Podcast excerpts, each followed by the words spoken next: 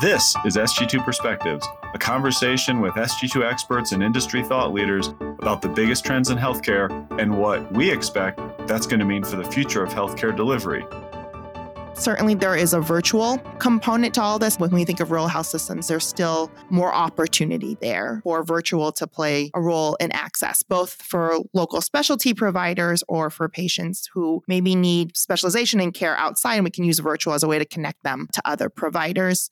Welcome to SG2 Perspectives. I'm your host, Trevor DaRin. Today, we get to flip the script a little bit. I have to answer the questions I asked my colleague, Janelle Kwan, to join me because we worked on a body of research about what the rural system of care could and should look like in the best circumstances. And so Janelle wanted to get to be the host and ask me the question. So, Janelle, you get the easy job today? That sounds right. Well, I'm excited. Trevor has always been our fearless interviewer. So I love the opportunity to put him in the hot seat, but also to highlight so much of the wonderful work and research you've done over the last several years to support our rural health systems, both those who operate strictly in rural markets and those who, among their body of facilities, also support rural communities. So are you ready, Trevor? Yes, please. At SG2, we talk a lot about a system of care lens or approach as organizations think through their strategic vision and what to do next. Why is that lens particularly important when we think about rural health strategy specifically? We always talk system of care and SG2 strategy. And I hope for our members it doesn't become a term that just is kind of gray because we say it so much. Especially in this case, the system of cares don't have really clearly defined geographic boundaries. And especially as the biggest tertiary systems continue to be focused on their capacity, the ones that have done it well, it really extends a long way geographically, attracting appropriate patients and having a good feeling for what that pipeline is going to be. And most importantly, building the infrastructure to keep those patients local in smaller rural markets as much as possible. When it works well, the system of care are really interconnected between smaller markets and larger markets, and the systems that are doing it well view it that way. And the second piece is whenever I'm talking with systems about rural health, about half my discussions are with small rural providers and about half are with big systems who are often saying, What's an easy button? How can we make this work a little better? Because there's a bunch of small rural hospitals in my market that aren't doing great, and it's really hard to coordinate with them. We could provide a bunch of virtual and digital tools to them that they would gobble up. But does that really solve one of their problems? Does it really solve one of our problems? If you start from the baseline that any improvement in access for a rural community is going to be a net positive because right now the disparity between providers, it's like three to one from a population perspective in terms of providers per population in rural markets versus all others.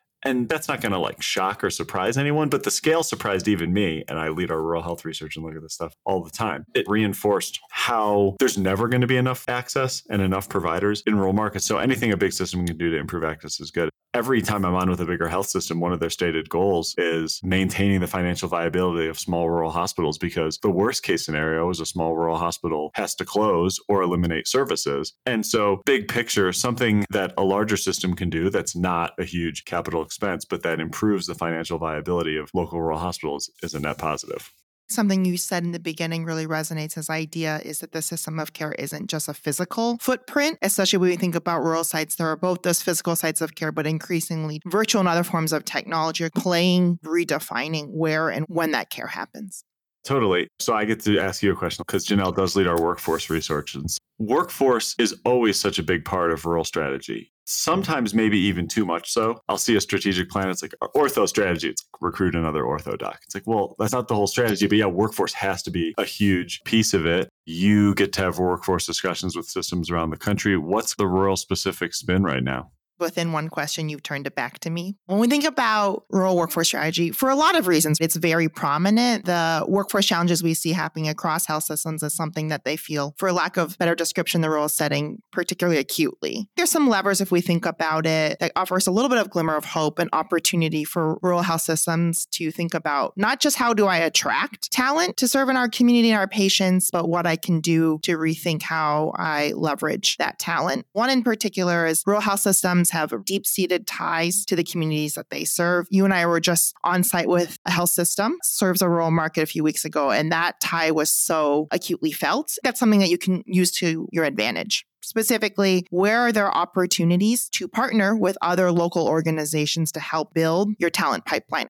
more and more we're seeing organizations, especially our rural systems, be really creative and ambitious. And that's entailed reaching and trying to identify talent earlier, not when they've decided to study something in college or they're returning to something, but really at the high school level. We've seen examples of organizations partnering with their local high schools to build curriculum, even high schools that have healthcare specific curriculum, both as a way to expose students to opportunities in healthcare that they weren't aware of, but also to give them opportunities to earn credit that allows them to take on a job when they graduate or build towards continuing education. The other lever is the roles of community colleges within some of these rural communities. How can you, as a health system, partner with them to have a steady feeder program? Maybe that is through degree granting or certificate programs to build the next generation of talent, or even working with them for continuing education opportunities. So, for some of your current staff who want to stay within the health system but are looking for opportunities to be able to grow within a role or maybe transition to a different type of role. Both of these are ways to build a talent pool locally, but also an equally important to be able to keep that talent local and to avoid that brain drain that we hear a lot of communities say they struggle with.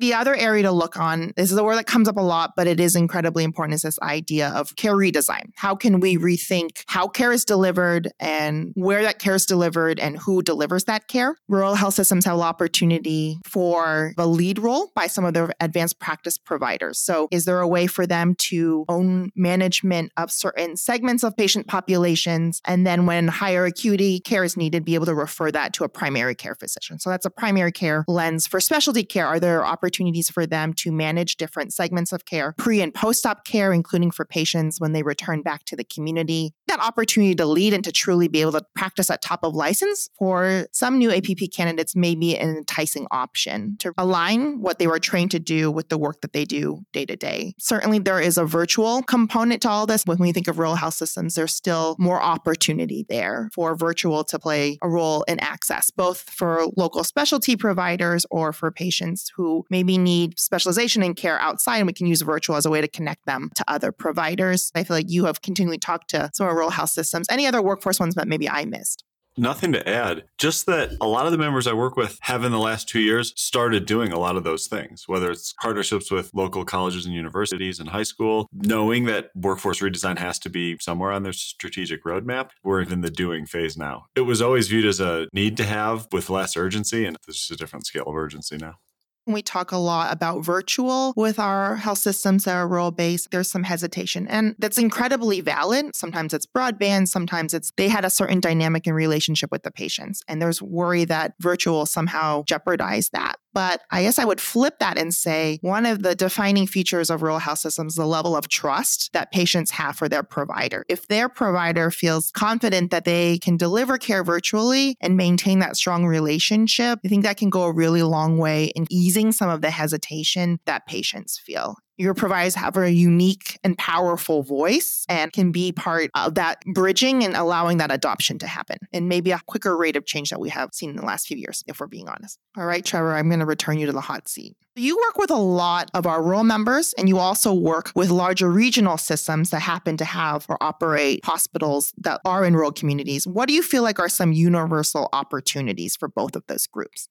Yeah, I'm going to start with the partnership competency. There's so many partnerships that already exist that are necessary, even as simple as transfer agreements between rural hospitals and others. But so often those relationships fall on the CEO and maybe one other member of the C suite team. There needs to be another layer of sophistication and organization and operations about one, managing those partnerships, but two, thinking strategically about which partnerships to invest in. Rural health systems can be picky and say, actually, we don't have a local partner that's great. So we have to come up with a different solution. And then also thinking about how to be a good partner. Like, what does this partner need from us? It's often pretty focused on here's what we need. So thinking of it as just core competency that needs to grow. The second piece that's just a universal need to do is invest in the digital foundation. It's as simple as most, and I'm totally confident and comfortable saying this, most rural health systems and hospitals' websites look a little clunkier and more outdated than big health systems It stinks because it's so cost prohibitive, but acknowledgement that there has to be digital transformation, there has to be investment in the foundation. The second piece, and these two are so interconnected, is reinforcing the role of primary care and letting primary care be successful in these rural markets. You're never going to be able to recruit enough to meet demand. You got to get creative on the primary care side and on the specialty side. It's around access. Similarly, it's just never going to make sense to have a cardiologist, a urologist, an endocrinologist in every small market, but at the same time, it's a huge population based need. So, how do you find creative ways to get that expertise? It doesn't mean only virtually to connect with those patients.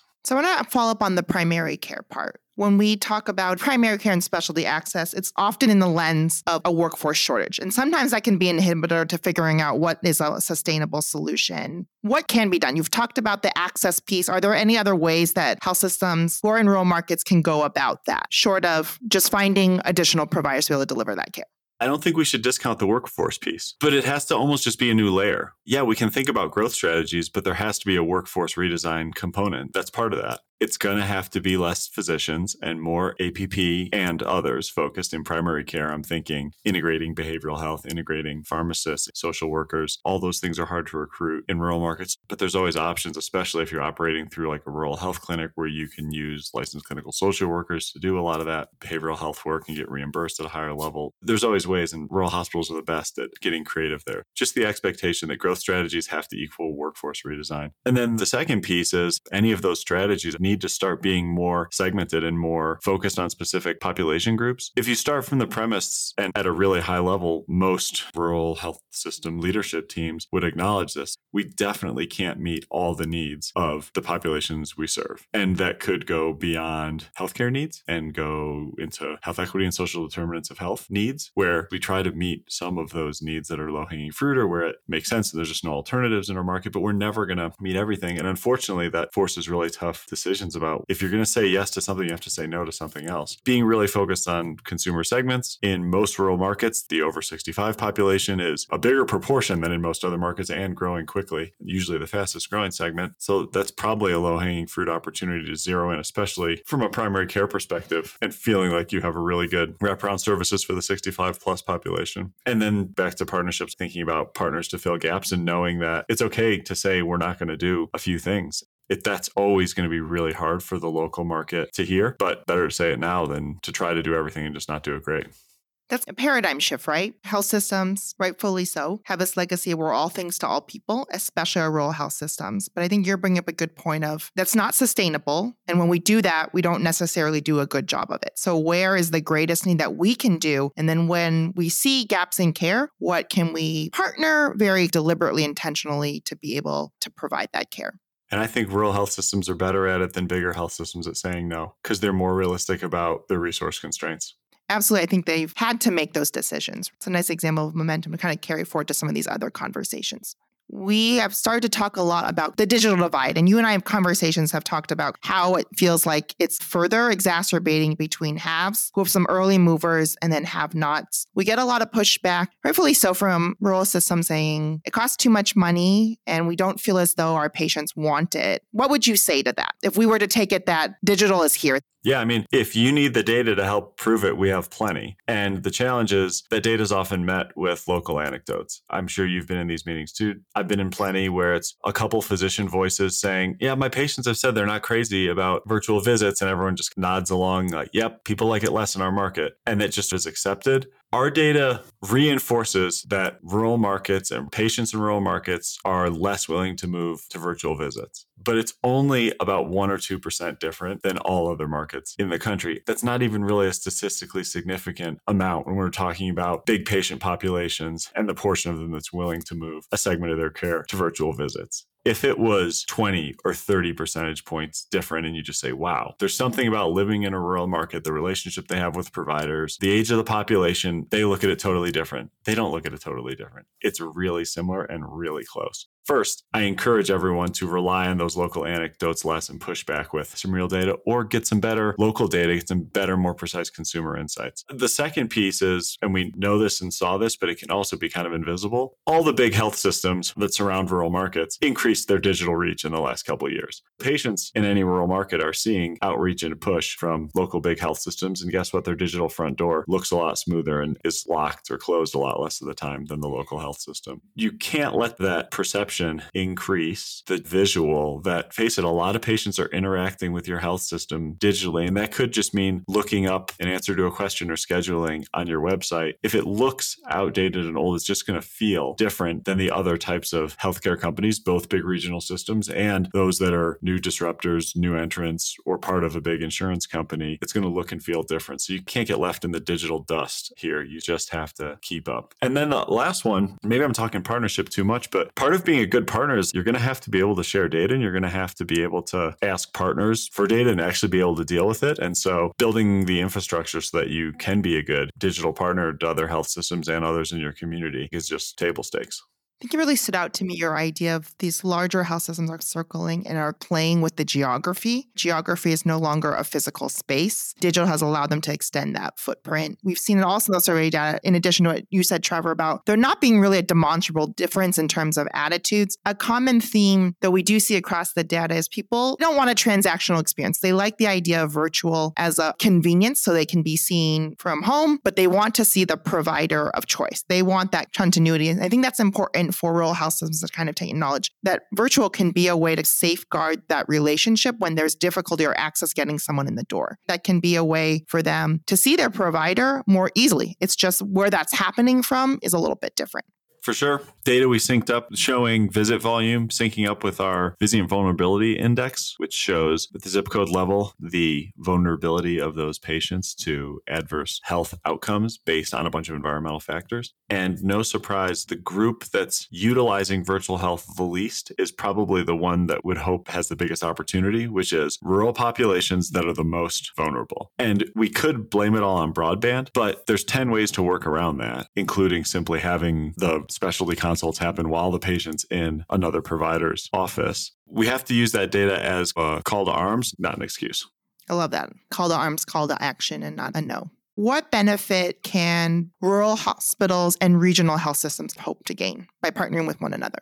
From the bigger health systems perspective, the number one thing that they express interest in, and this makes total sense, is the financial health of those smaller rural hospitals. Without thinking about capital investment, it's essential for the bigger health system to have faith that the smaller rural hospitals are going to stay financially viable. That's an easy objective. And there's a bunch of administrative partnerships we've seen there around IT, billing, HR support that can help do that. We're talking about a deeper level partnership and coordination. The second piece is around access and outcomes. There's plenty of ways to measure and plenty of places that we could point to where rural markets have worse access and worse outcomes. And so systems, they have no shortage of searching for health equity opportunities, but rural can always be one of those where even if it's something as simple, and this is one where there's such a clear mutual benefit for both the local and bigger health system cancer screenings, the local hospital keeps the imaging revenue. The bigger system gets to treat patients earlier, have more successful interventions, send them back to the local market for follow up care. The bigger brand name helps with awareness around the screenings. That's enormous improvement to access and outcomes and a benefit for both health systems. The last benefit for the bigger systems, more reliable referral channels. Traditionally, smaller markets have been seen as more variable in terms of referral pipelines. Investing in those relationships and face it, that always includes one on one relationships between providers providers is essential and allows our planners to do a more thorough and reliable planning around the referrals from those markets. Those are mostly benefits of the bigger system too. And as I often get the question from that perspective, those are all important pieces to keep in mind. And some of those have clear downstream procedural volumes and revenue, but not all of them.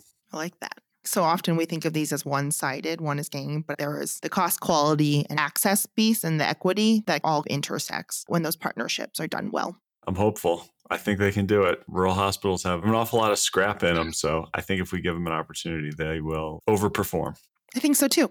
Janelle, good job. Thank you for teeing up the questions so I didn't just have to monologue for 20 minutes here. Great job being a host, and we'll have you back as the host and interviewer anytime. Thanks so much for listening to SG2 Perspectives. As always, I really value your feedback, input, comments or ideas for episodes, and you can reach us at sg2perspectives at sg2.com. Additionally, I recommend that you check out some of the other Vizient podcasts, which cover a range of clinical and operational areas. Those can all be found at vizientinc.com backslash podcasts.